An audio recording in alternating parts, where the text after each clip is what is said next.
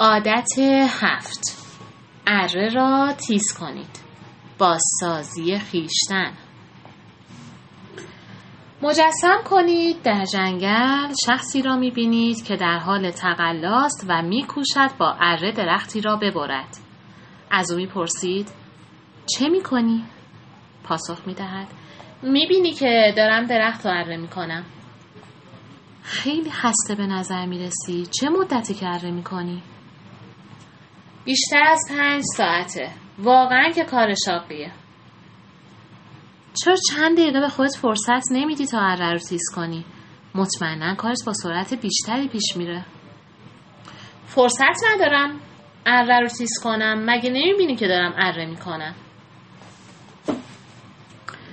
عادت هفت عبارت است از ایجاد مجال برای تیز کردن اره یا بازسازی خیشتن.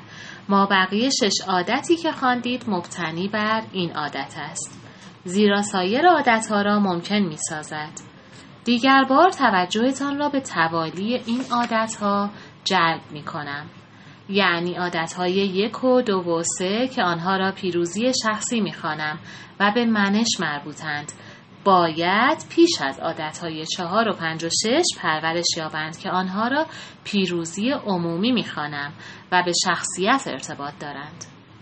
زیرا اگر بذری نکاشته باشید چگونه خواهید توانست محصولی را درو کنید؟ اگر به طور منظم به عادت هفت تیز کردن اره بپردازید خود به خود سایر عادتها را نیز در خیشتن پرورش خواهید داد.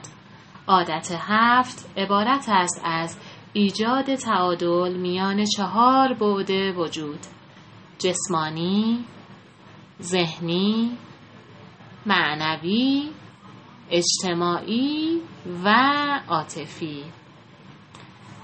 جنبه جسمانی عبارت است از مراقبت مؤثر از جسم و توجه شایسته به تن شامل تغذیه درست، استراحت مناسب و ورزش منظم.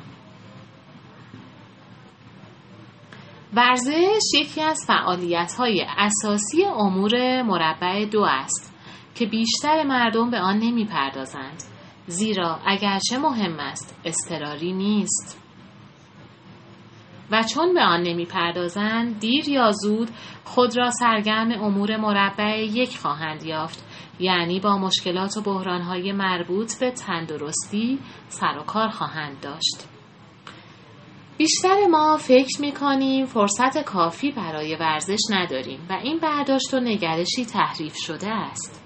در واقع فرصت آن را نداریم که ورزش نکنیم. البته منظور از ورزش در اینجا فقط روزی نیم ساعت تمرین منظم است. با در نظر گرفتن منافع آن نیم ساعت مدت چندان زیادی نیست.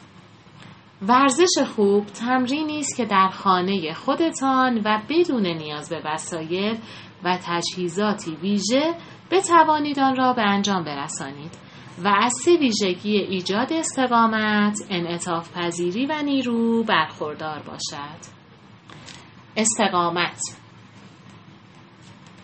حاصل تمرینات بدنسازی است که موجب تسریع تنفس و جریان خون می شود. تا قلب بتواند به سرعت تلمبه بزند و خون در نتیجه اکسیژن را به تمام بدن برساند. اگرچه قلب یک عضله است اما به طور مستقیم نمی‌تواند تقویت شود. تقویت آن از طریق گروه بزرگتری از عضلات مخصوصا پاها، رانها و ساقها صورت می‌گیرد. به همین دلیل پیاده روی سریع و دویدن و دوچرخ سواری و شنا بسیار سودمندند. انعطاف پذیری حاصل تمرینات مربوط به کشش است. به این منظور نخست باید بدن را با تمرینات مخصوص گرم کرد. آنگاه به تمرینات بدنسازی پرداخت و در آخر از طریق تمرینات مربوط به کشش حرارت بدن را پایین آورد. نیرو حاصل تمرینات پرورش عضلات مانند وزن برداری است که بسته به نوع زندگی زندگی هر کس وزن آن تفاوت می کند. چنانچه کارتان نشسته و اداری است و ورزشکار حرفه‌ای نیستید نیاز چندانی هم به نیروی زیاد ندارید. می توانید فقط در حد تعادل به این تمرین بپردازید. جنبه معنوی بازسازی بعد معنوی موجب می شود که رهبری زندگیتان را به عهده بگیرید. بعد معنوی کاملا به عادت دو یعنی ذهنن از پایان آغاز کنید ارتباط دارد. بعد معنوی به هسته و کانون وجودتان به تعهدتان نسبت به نظام ارزشی یا ارزشهایی که درونن انتخاب کرده اید ارتباط می‌یابد. خودم هر روز پس از مراقبه روزانه ام عمیقا کتاب مقدس را مطالعه می کنم زیرا پس از مطالعه آن خود را متمرکز و نیرومند و متعهد به خدمت می یابم. بعضی از اشخاص با مطالعه ادبیات یا گوش دادن به شاهکارهای موسیقی یا بودن در طبیعت اتصال خود را با کل کائنات تجربه می کنند. بازسازی معنوی زمان می طلبد. اما معتقدم این زمان بسیار نیکو سرمایه گذاری شده است. زیرا بازسازی معنوی از فعالیت های اساسی امور مربع دو است و فرصت غفلت از آن را نداریم. به همین دلیل بر نوشتن شعار رسالت شخصی تأکید می کنم. زیرا اگر عمیقا کانون وجود و هدف و منظور و قایت خود را دریابیم می توانیم مکررن به آن بازگردیم آن را مورد بررسی و تجدید نظر قرار دهیم و دیگر بار تعهد خود را نسبت به آن احساس کنیم جنبه ذهنی بیشتر ما پس از پایان تحصیلات مطالعه عمیق و منظم خود را کنار می‌گذاریم دیگر به طور جدی و تحلیلی نمی نویسیم و به جای اینها بیشتر تلویزیون تماشا می کنیم. در نتیجه به جای پرورش ابعاد ذهنی خیش آن را متوقف می سازیم. برنامه های آموزشی و ارزنده تلویزیون را نفی نمی کنم.